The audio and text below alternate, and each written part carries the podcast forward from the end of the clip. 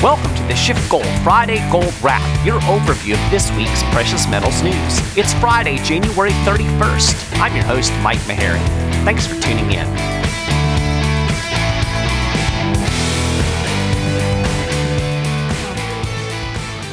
Well, gold continued to trend generally upward this week. The big headline in the news was coronavirus again.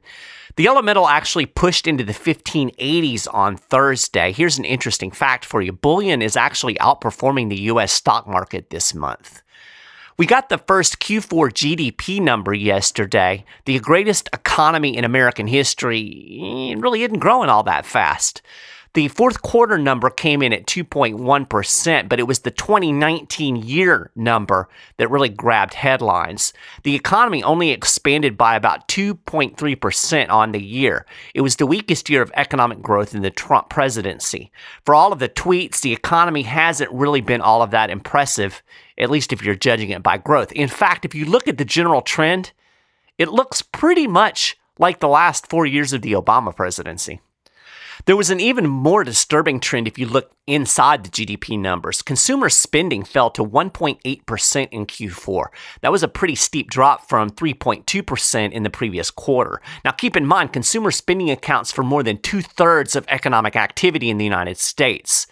This dovetails with the consumer debt numbers that I talked about last week. The growth in credit card debt in particular has slowed down over the last several months. I don't think it's a stretch to conclude that with over $1 trillion in credit card debt and over $4 trillion in debt when you factor in non revolving credit like auto loans and student loans, American consumers are close to being maxed out. Their borrowing binge is slowing down, and that's reflected in consumer spending. I mean, this is common sense, right? You can only borrow and spend for so long before you start running up against that pesky credit card limit. Now, here's an interesting side note. Personal consumption expenditures, known as PCE, factor into the Federal Reserve's monetary policy. With spending slumping, expectations of an interest rate cut in March rose from 7.2% to 17.7% after the GDP announcement. I'll get a little bit more into the Fed here in just a few.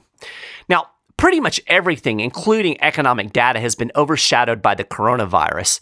This is driving some safe haven buying in gold, and it was blamed for a big stock market sell off earlier in the week. Okay, a little perspective. The latest death toll number on Thursday was 170. You know how many people die of the flu every year? 290,000 to 650,000 worldwide.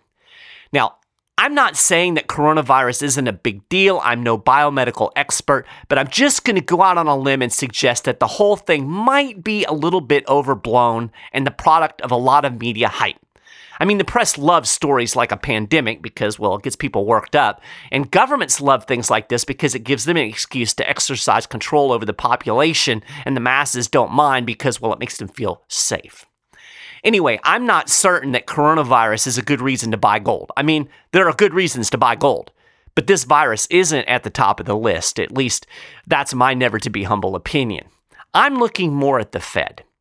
The central bank held the year's first Federal Open Market Committee meeting this week. There weren't any surprising policy moves. The Fed held interest rates steady. But honestly, I was a little surprised at just how dovish Powell and company came off. The Fed reaffirmed that there are certainly no rate hikes on the horizon, and Powell left the door open for rate cuts. Currently, he said, quote, we're comfortable with our current policy stance and we think it's appropriate. You know, comfortable isn't exactly the word that I would use. We've gotten so used to low interest rates that it really doesn't register just how extreme the current monetary policy is. We're at 1.5%. The lowest the interest rate got after the dot com bubble burst was 1%. Now, think about this for a minute. We're close to recession era rates during an economic expansion. The Fed has to hold rates this low just to keep a lackluster economy limping along. Not to mention the fiscal stimulus that the government is adding to the mix. We got the updated CBO estimates this week, and we're on track for a $1 trillion deficit this fiscal year. That's only happened four times, all in the wake of the Great Recession. The CBO projects that the national debt will be in the $35 trillion neighborhood by the end of this decade. So we've got Fed monetary policy that looks like we're in a recession. We have government stimulus that looks like we're in a recession. What the hell is it going to look like when we're actually in a recession? But hey, Jay Powell is comfortable. So, you know, there's that. So, anyway, the messaging out of the Fed is that the expectation is for rates to stay put for the rest of the year. But as I mentioned earlier, there is already a growing expectation that the central bank will cut rates before year end. And the idea was already bubbling around before we got that GDP report. According to the Wall Street Journal, the Fed's statement and Powell's post meeting comments indicated that if the Fed were to make any moves on rates in the near future, it would be a cut like I said, dovish. In fact, bets placed on future contracts tied to Fed policy reflect expectations that the Fed will hold rates steady until the fall, but at that point, they're betting on another rate cut.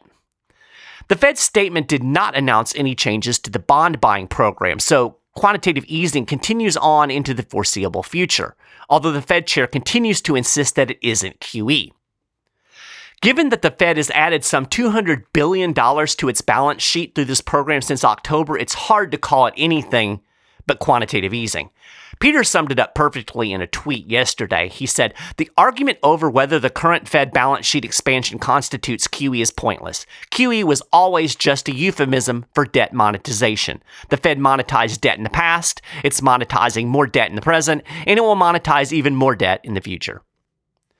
Powell did indicate that the central bank would like to scale back the program in the April to June period. From there, he said the Fed would continue to make purchases as necessary to ensure that the reserves on the bank's balance sheet remain ample.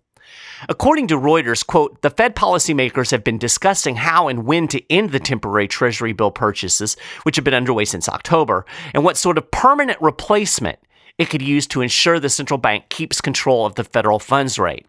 In other words, it looks more and more like QE is going to be permanent. Once again, what was once extreme is the new normal. Super low interest rates, normal. Quantitative easing, normal. Even negative interest rates are becoming the norm in Europe and Japan. Ladies and gentlemen, this ain't normal, and we would do well not to forget that. Anyway, before we leave the subject of the Fed, I have to mention how Powell basically just blew off the pain these hyper low interest rates are causing savers. He said that he absolutely sympathized with people whose savings have been wrecked by the central bank's low interest rate policy. But he also said, quote, many, many people benefit from the low interest rates, and we have to do what is overall best for the society and the economy. Once again, Peter summed up Powell's message on savings really well in a tweet yesterday. He said, Powell basically said that losses suffered by savers are acceptable collateral damage because its low interest rate policy is good for debtors and homeowners.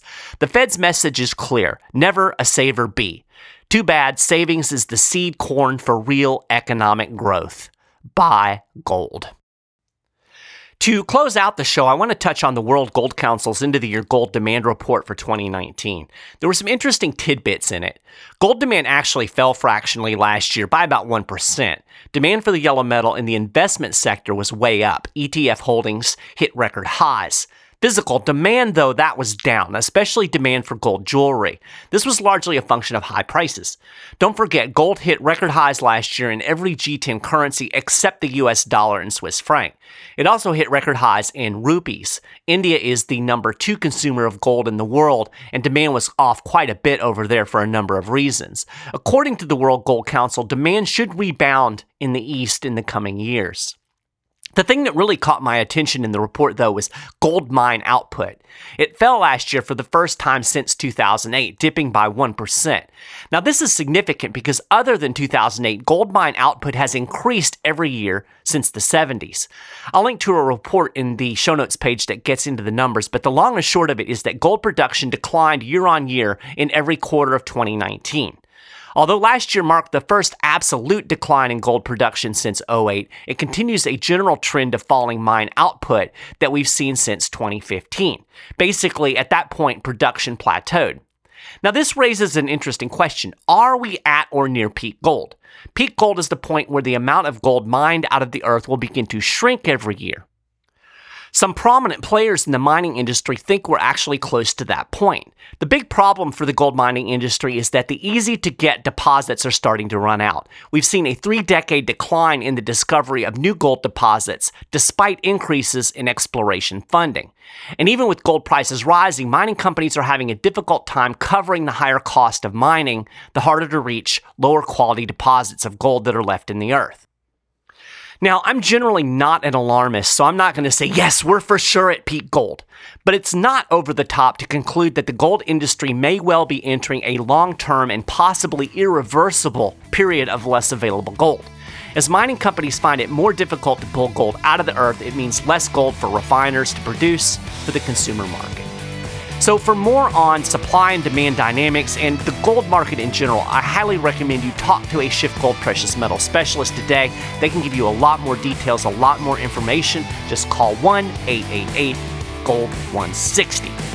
And with that, it is a gold wrap for this week. You can get more details on all of these stories and more. Keep up with the latest precious metals news and analysis throughout the week over at schiffgold.com/news. And if you haven't done it already, you can subscribe to the Friday Gold Wrap over at iTunes or on the SchiffGold YouTube channel. You'll find links on the show notes page for all of these things. And that's it. As always, I appreciate you listening to the show, and I'll talk to you next week.